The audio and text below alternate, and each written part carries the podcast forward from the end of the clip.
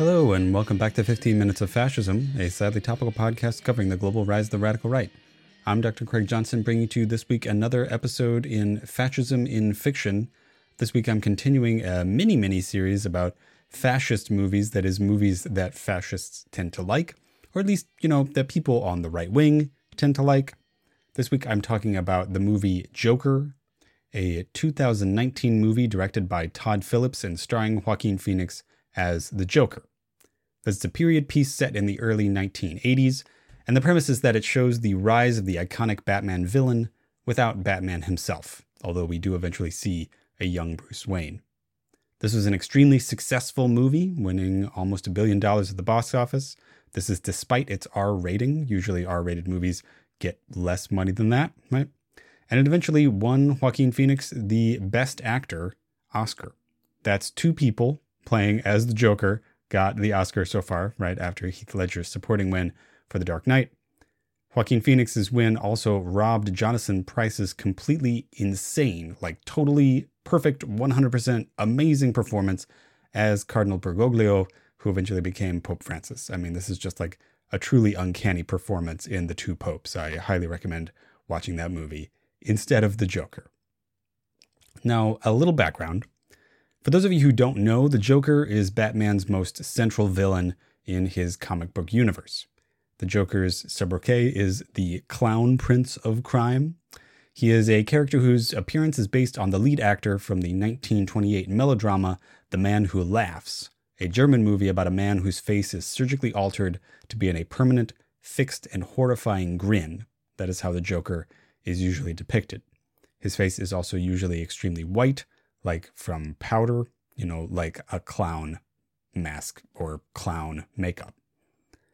The character of the Joker is supposed to be in the antithesis of Batman. Batman is overly serious, and his backstory is firmly established. Conversely, the Joker revels in chaos and disorder and doesn't care about his origins. This has firmly entrenched arguments about the two characters' psychologies and archetypes, you know, order and chaos, as the basis for countless YouTube rants and college dorm room conversations throughout the world. The 2019 Joker is essentially a play on a lot of these tropes about order and chaos and, you know, what people deserve from their society. It's also essentially a remake of two extremely good Martin Scorsese movies Taxi Driver, which I will get to later in another movie review about, you know, movies that fascists really like, and The King of Comedy. These two movies also star Robert De Niro, who also stars in The Joker. This movie is set in classic 1980s New York, you know, Gotham City, but whatever. It's full of graffiti, it's full of gangs, wanton violence. It's the early 80s, so there is an economic downturn, which most people forget about as being part of the early Reagan era. Was Reagan the president in the DC universe? I don't know. Anyway, so this is like everything that suburban white people imagine as the nightmare of city life. You know, it's a dangerous, scary place where you could get killed at any moment and where roving gangs of people just like beat up people for no reason and blah, blah, blah, blah, blah. The plot is about a down on his luck and chronically mentally ill man who works as a clown and as a failed stand up comedian. That's Joaquin Phoenix.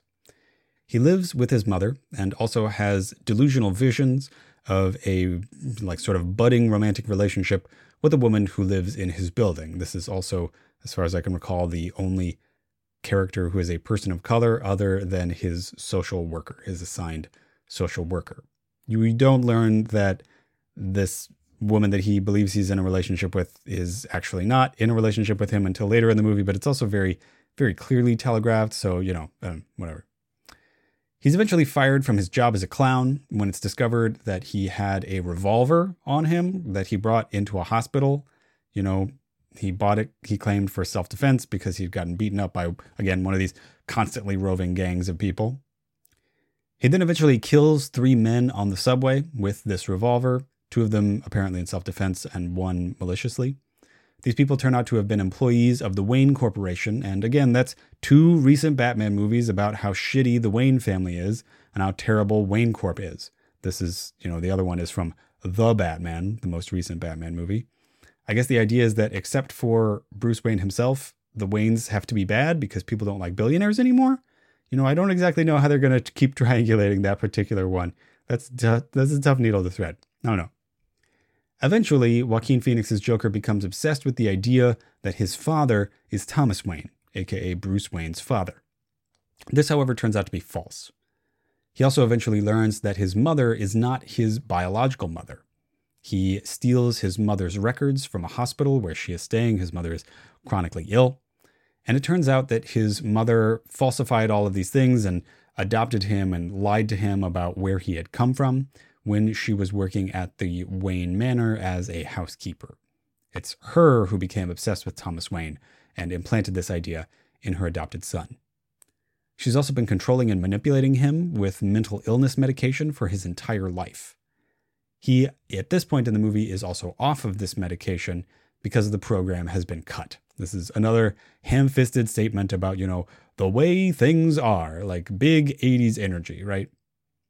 Because of this revelation, Joaquin Phoenix's Joker kills his mother by smothering her at the hospital. And at the same time, his terrible stand up performances air on late night TV. These are hosted by Robert De Niro's character. Meanwhile, there's big unrest brewing in Gotham City, and the protesters, who seem to just sort of like be rage incarnate. Like they don't seem to want anything. I don't know.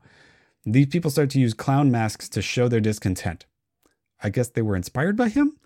Or like by his murders of the businessmen? Or something? Hmm, whatever. Eventually, he, that is Joaquin Phoenix, is invited onto Robert De Niro's late night talk show to reproduce his terrible stand up comedic acts, right? For for for yucks on on the TV. He comes dressed as a clown and asks to be introduced as the Joker, which, you know, is your your title drop moment. He then goes off on a terrible 4chan style rant about how society is bad and it's hurt him and it's unfair and blah blah blah and how nobody understands him and yada yada. And then he kills the talk show host. That is, he shoots Robert De Niro. He shoots another person. He starts a big old riot in the street. These rioters kill Bruce Wayne's parents, dun dun dun, setting up a sequel because I guess that's what they were doing. Eventually, he is released from the cops who take him after he, you know, shot Robert De Niro on live television. They take him, and then the rioters pick him up from the street, and he rides away triumphantly, right? At the end of the movie, he ends up in a mental hospital being treated for his mental illness but he doesn't seem interested in it and is sort of like fully self actualized at this point. He has spent the entire movie trying to get other people to laugh, and at the, the conclusion of the movie, he is laughing quietly to himself uh, to a joke in his head. His therapist asks him what's so funny, and he says, You wouldn't get it, right? You know, he's, he's been self actualized at this point. So, at its core, this is a movie about a downtrodden white guy as the central victim of 1980s social decay.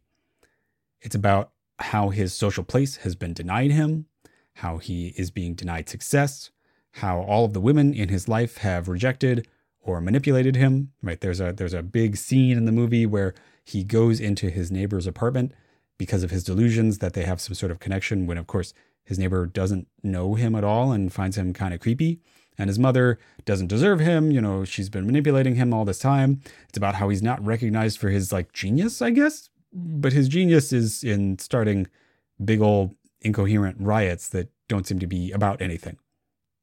Ultimately, the movie holds up as its hero, a man who kills over the course of the movie like six or seven people.